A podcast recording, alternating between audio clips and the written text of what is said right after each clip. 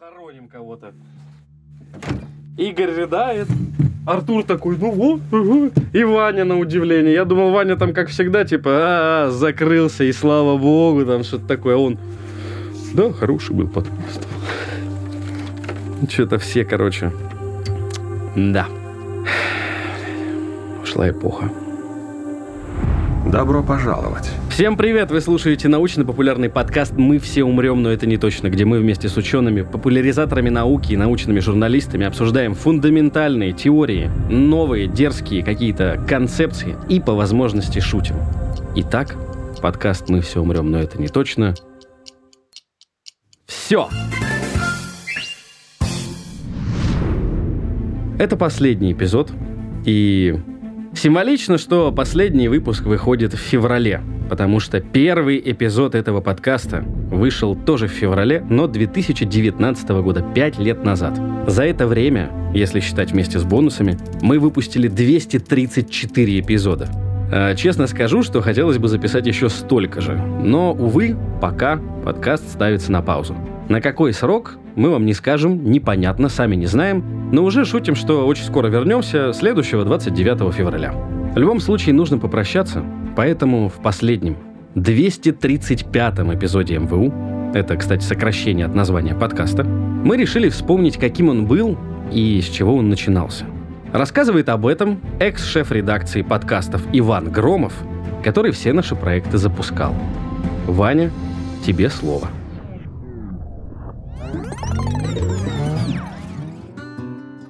Если вспомнить 2018 год, когда мы только начали выпускать подкасты, то МВУ, также известный как «Мы все умрем, но это не точно», появился в первую очередь как история про научпоп. То есть мы задумались над тем, что нужно какой-нибудь подкаст, связанный с наукой. Какой? Пока непонятно. Просто так говорить про науку неинтересно. Интересно, конечно, но должна быть какая-то тема. И история, связанная с глобальными катастрофами и чем-то таким, показалась забавной. Вначале казалось, что да, много вариантов того, от чего может человечество, в принципе, исчезнуть, но эти варианты очень быстро закончились. И поэтому постепенно подкаст стал таким более научно ориентированным. И, честно говоря, за сколько там лет его существования, моментов, из-за чего человечество погибло, в этом подкасте было, ну, наверное, 20%, не знаю. Все остальное уже стало такой полноценной науч-поп-движухой. Помню, что первые эпизоды были сценарные, то есть редактор садился и писал сценарий на 4-5 страниц с изучением темы, с привлечением каких-нибудь экспертов и спикеров. Зовут его Игорь Кривицкий. Вот, постепенно он перестал им заниматься, но, тем не менее, работа была проделана колоссальная. «Мы все умрем».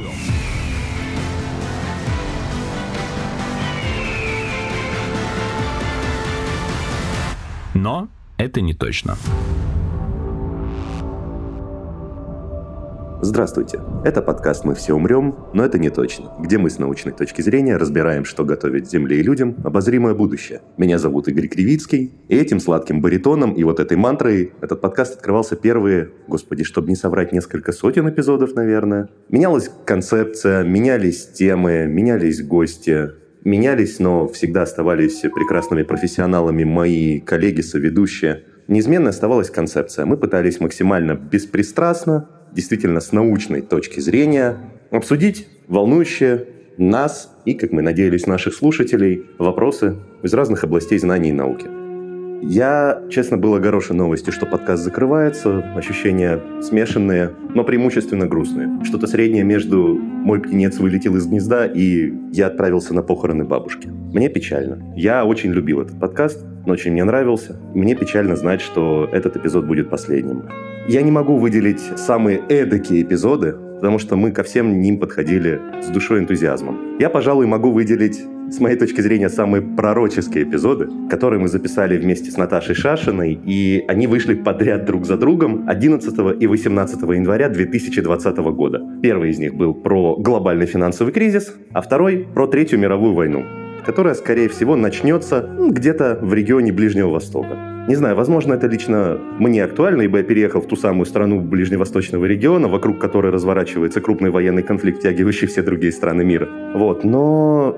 Мне кажется, эти два эпизода сейчас, вот сквозь года, аукаются как наиболее актуальные до сих пор, несмотря на то, что прошло больше 4 лет с их выпуска. Это только те, которые вспоминаю я. На самом деле, за десятки десятков эпизодов наверняка было что-то, что аукнулось и было актуальным в жизни не только мне и моим коллегам, но и почти всем, кто слушал наш подкаст, да и просто, может быть, всему миру. Мне грустно тушить этот, ну ладно, я не скажу светоч и не факел, но это одно из многих маленьких свечей, которые несли знания в мир. Надеюсь, нам на замену придет что-нибудь достойное, что будут создавать такие же достойные люди. Это был подкаст «Мы все умрем, но это не точно». Пока. Подкаст постепенно превратился в разговорный формат, когда эксперт, собственно, сам все от первого лица рассказывал ведущему внутри эпизода. И, соответственно, таким образом стало намного проще, намного понятнее. И, в принципе, разговорные подкасты, они делаются немножечко быстрее. Помню, что за время существования подкаста и за время выхода эпизодов внутри подкаста уже появилась своя такая определенная тусовочка спикеров, которые стали приходить там не один, не два раза, а приходили там 5-6 раз на разные эпизоды, разговаривали по разным темам. Иногда эти спикеры приходили вместе, были интересные сезоны, связанные с отдельными научными направлениями, как сейчас помню. Был какой-то сезон или период, выходил он летом, что-то там связано с жарой было. Назывался этот сезон, Иван, «Научная жара». Вот, жаль, что ты не помнишь, я думал, ты фанат нашего подкаста. Мы его делали совместно со Сколтехом, вышло 9 эпизодов, они выходили все лето. И настолько мы подружились с институтом Сколтех, что он стал нашим постоянным партнером. Какое-то время чуть ли не каждый второй эпизод был со сколтеховцем. И хочу сказать, что пресс-служба Сколтеха очень круто работает, и всем бы институтам так продвигать своих ученых и их проекты. Я надеюсь, что мы внесли определенный вклад в борьбу со скепсисом по отношению к Сколково. Ну, точнее, по отношению к Сколтеху, потому что на него падала тень от бренда Сколково, которая у нас в народе до сих пор шутки про это шутят. Вот, Сколтех молодцы, потому что они кучу специалистов вернули в Россию, поддерживают молодых ученых, их крутые проекты, вообще респект и уважуха Сколтеху. Любим вас. Если посмотреть на рынок подкастов, отечественный рынок подкастов сейчас, то можно видеть, что подкаст МВУ, он задавал очень высокую планку именно в раскрытии тем, не на 100%, но на довольно высокий процент в экспертности спикеров и экспертов, и ведущих. И если бы не ДКБ, то это точно был бы один из лидирующих подкастов научпопа в России, потому что такие темы и так подробно мало в каких подкастах затрагивались. Поэтому да, рекомендую всем переслушать какие-нибудь эпизоды. Не все, конечно, но многие из них продолжают быть вечно зелеными, потому что те темы, которые там затронуты, они актуальны и по сей день. Вот. Наверное, как так. В общем, да, Игорь Кривицкий начинал с работы над сценарным подкастом, а вот продолжил уже над разговорным. Одно время с ним его вела Наташа Шашина, в 2020 году к нему присоединился я, еще через год Игоря очень нагрузили другими проектами и МВУ передали мне, но Игорь остался соведущим. А в 2022 году к нашей команде присоединился Артур Арушанян и начал вести этот подкаст вместе со мной. Ему тоже есть что вспомнить, поэтому, Артур, тебе слово. Как говорится, ты можешь уйти из Ре, а Ре из тебя не уйдет. Поэтому я снова здесь и очень рад принять в этом участие. Ну, хватит лирики, перейдем к конкретике. Эта тема мне всегда нравилась, наука, космос, путешествие во времени и так далее. То и этот подкаст мне безумно зашел. И не только как ведущему, но и как слушателю. Потому что мы звали таких невероятных людей на самом деле, начиная с тех, кто изучает какие-то микроорганизмы в водах под Кавказом, до тех, кто создает космические телескопы. Ну, в общем, невероятные люди, невероятное общение, и кругозор, на самом деле, расширился за год ведения подкаста МВУ больше, чем, наверное, за 4 года в университете. Ну, да простят меня мои преподаватели. Если говорить про любимый эпизод, который не просто был мне интересен, а который даже как-то повлиял на меня и на мою жизнь, это оказался эпизод с Евгенией Медвяковской, гематологом. Мы с ней разговаривали про кровь, про болезни крови, рак крови и так далее. Но не просто эпизод интересный, хотя он интересный, кто не слушал, послушайте. А в эпизоде мы обсудили такую вещь, как донорство костного мозга. Евгений рассказывал истории, как люди умирали, потому что не было доноров. И знаете, вот именно этот эпизод на меня так повлиял. Оказалось, что не все так страшно быть донором костного мозга, что после этого эпизода, наверное, через неделю я пошел и записался в реестр доноров костного мозга. Сдал анализы, и вот до сих пор стою в очереди. Вдруг кому-то понадобится. И с тех пор я всем друзьям, коллегам, где угодно рассказываю это. И, может быть, эпизод МВУ на самом деле спас кому-то жизнь. Что касается слушателей эпизода МВО, во-первых, они все прикольные. Некоторых из них я знаю лично, вы не поверите. Это два самых, с моей стороны, преданных слушателей МВО.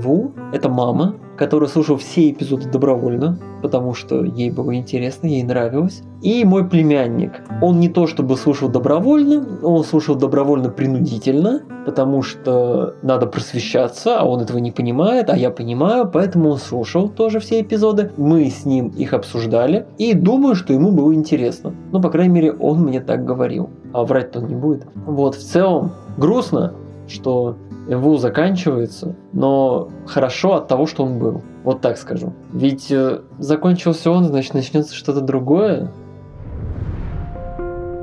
Подкаст выходить не будет. Но наука-то на месте не стоит, и ученые продолжают вести исследования, будут совершать открытия. Чтобы вы знали, чего ждать, зачем следить, мы попросили ученых из любимого нами ОИЯИ, Объединенного института ядерных исследований, который стал хорошим другом нашего подкаста, поделиться, какими исследованиями они занимаются и каких открытий от них ждать. С некоторыми гостями мы даже целые серии эпизодов готовили. Я вообще очень рад, что удалось построить такие теплые отношения с институтом, и надеюсь, мы пробудили интерес и уважение к ОИЯИ у наших слушателей.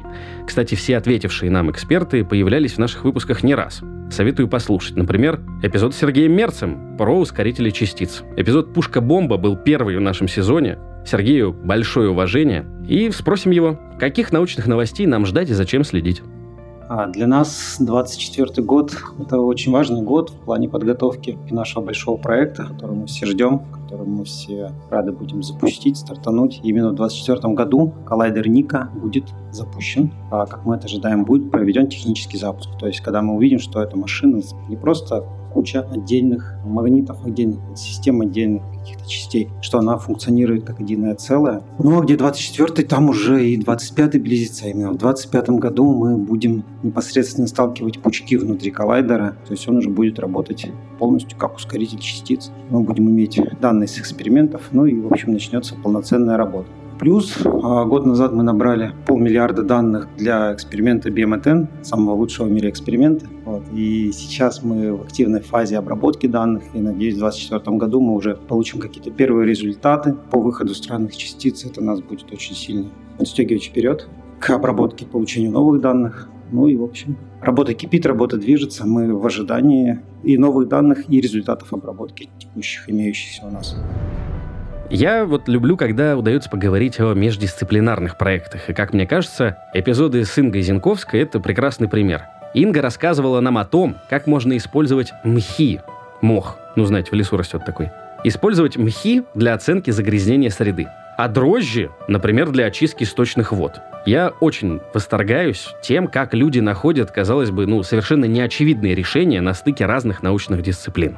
На протяжении многих лет совместно с коллегами я занимаюсь оценкой загрязнений воздуха в разных странах, и в городах мы в основном используем технику активного биомониторинга или мох в мешочках. И, как показала практика, в основном основные загрязнители – это транспорт, ТЭЦ и промышленные предприятия. В прошлом году мы поставили очень интересный эксперимент. Нам стало интересно оценить, как пеплопады на действующих вулканах влияют на качество воздуха. Мы развесили мешочки с мхами вокруг вулкана Шевелыч на Камчатке. И сейчас наша задача – понять, какие элементы накопились в образцах мха и сможем ли мы выделить пеплопад как отдельный источник загрязнения воздуха. Было много эпизодов, после которых я, если не кардинально, то значительно менял какое-то мировосприятие свое.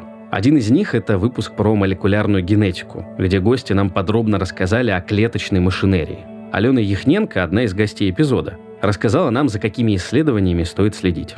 Мы сейчас занимаемся изучением глубоководных уникальных планарий. Это такие плоские черви, которые живут в озере Байкал на глубине более 1000 метров. Мы планируем в ближайшем будущем расшифровать их геном для того, чтобы узнать, что позволило им приспособиться к таким сложным условиям среды обитания. На этой глубине огромное давление, также отсутствие света и очень низкие температуры. Соответственно, условия достаточно суровые. Вот. Это очень интересно, потому что эволюция эндемичных организмов, которые обитают в единственном месте на планете, конечно, всегда привлекало многих ученых, нас в том числе. Мы надеемся, что когда мы расшифруем геном, мы сможем определить какие-то уникальные гены, которые в будущем можно будет использовать для биотехнологических приложений, каким-то образом улучшить жизнь человека. Вот такое исследование мы сейчас проводим в нашей лаборатории и очень ждем его результатов. У нас была целая серия эпизодов о космологии со специалистами из Ядерного института в Дубне. Последний из выпусков про теорию струн с Марией Савиной многим, в хорошем смысле, поломал голову. Мой друг Амир, привет, Амир, сказал, что ему пришлось послушать эпизод несколько раз, чтобы как следует разобраться в теме. И я, кстати, подобные комментарии у нас в соцсетях замечал. В общем, раскрываю карты, это был хитрый план. Нолан, режиссер, знаете такой, он снял «Довод», на который зрители ходили по несколько раз в кино, чтобы вообще въехать в происходящее. А мы записали эпизод, который активно переслушивали, чтобы поднять себе статистику. В общем, для всех заинтересовавшихся в теме, Мария расскажет, какие исследования и какие данные нужны теоретической физике. По крайней мере, в той своей части, которая отвечает за самый фундаментальный вопрос возникновения Вселенной, происхождение 4 фундаментальных взаимодействий и подобные вещи, в настоящий момент находится в некотором кризисе, в чем-то сопоставимом с кризисом конца XIX века. И поэтому нам очень нужны указания на новую физику, выходящую за рамки стандартной модели. Причем нам годятся новые частицы, новые процессы, новые нестандартные явления. Мы можем ожидать их появления с ускорителя, с Б-фабрик, из нейтринных телескопов, из космоса, откуда угодно. Это не так важно. Главное, что нам нужны хоть какие-нибудь указания. Изначально я хотел подготовить список самых моих любимых эпизодов. Но я посидел, подумал и, если честно, не смог выбрать. Я люблю все наши эпизоды одинаково. Кроме тех, что мы записывали без гостей. Их, я надеюсь, когда-нибудь удалить. Поэтому вместо рекомендации эпизода я вам зачитаю мой любимый комментарий. Друзья, спасибо большое за подкаст про Шнобелевку. Не ждал, что это окажется настолько смешно. Лучший материал по науке за этот год. Для меня конкретно это письмо особенно ценно тем, что его нам прислал сотрудник Института проблем технологии микроэлектроники и особо чистых материалов РАН. Виталий, здравствуйте. То есть среди аудитории нашего подкаста есть ученые, они его тоже любят и слушают. И вот это для меня самый лучший комплимент. Хочется сказать спасибо всем гостям и всем пресс-центрам, которые с нами сотрудничали. Я помню каждого из вас, и для меня самым важным оставались те дружеские отношения, которые у нас сложились. Как лично с учеными, так и с вузами и институтами. Это взаимное уважение, как мне кажется, лучше всего отражает успех нашей работы. Наука интересна вся целиком. Любая дисциплина и любое исследование ценно и важно. И какой бы сложной или скучной ни казалась та или иная тема, о ней можно рассказать увлекательно. Мы никогда не гнались за попсовыми темами и медийными спикерами. В этом нет никакого вызова, а ценность такого материала невелика. МВУ был и остается панковским научпопом, самобытным, независимым и смелым. Дорогие слушатели, будьте любознательными. Это делает жизнь намного ярче. Будем рады вашим письмам и комментариям. Расскажите, за что вы любили или ненавидели МВУ, какой эпизод для вас самый интересный или скучный, или просто пришлите нам научный мем. Нам будет приятно. А в конце песня, которую я давно хотел поставить на финал, но все не было случая. Группа «Виа под водой», песня «Матанализ». Приятного прослушивания. Пока. Натуральные числа, целые числа, рациональные числа, вещественные числа, комплексные числа!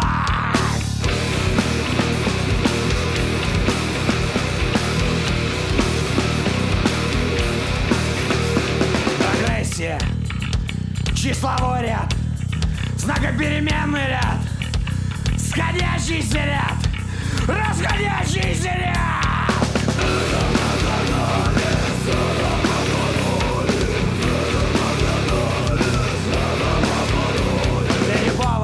он больше нуля, найдется дельта такая, что если m от x минус m от a меньше эпсилон x минус a меньше дельта.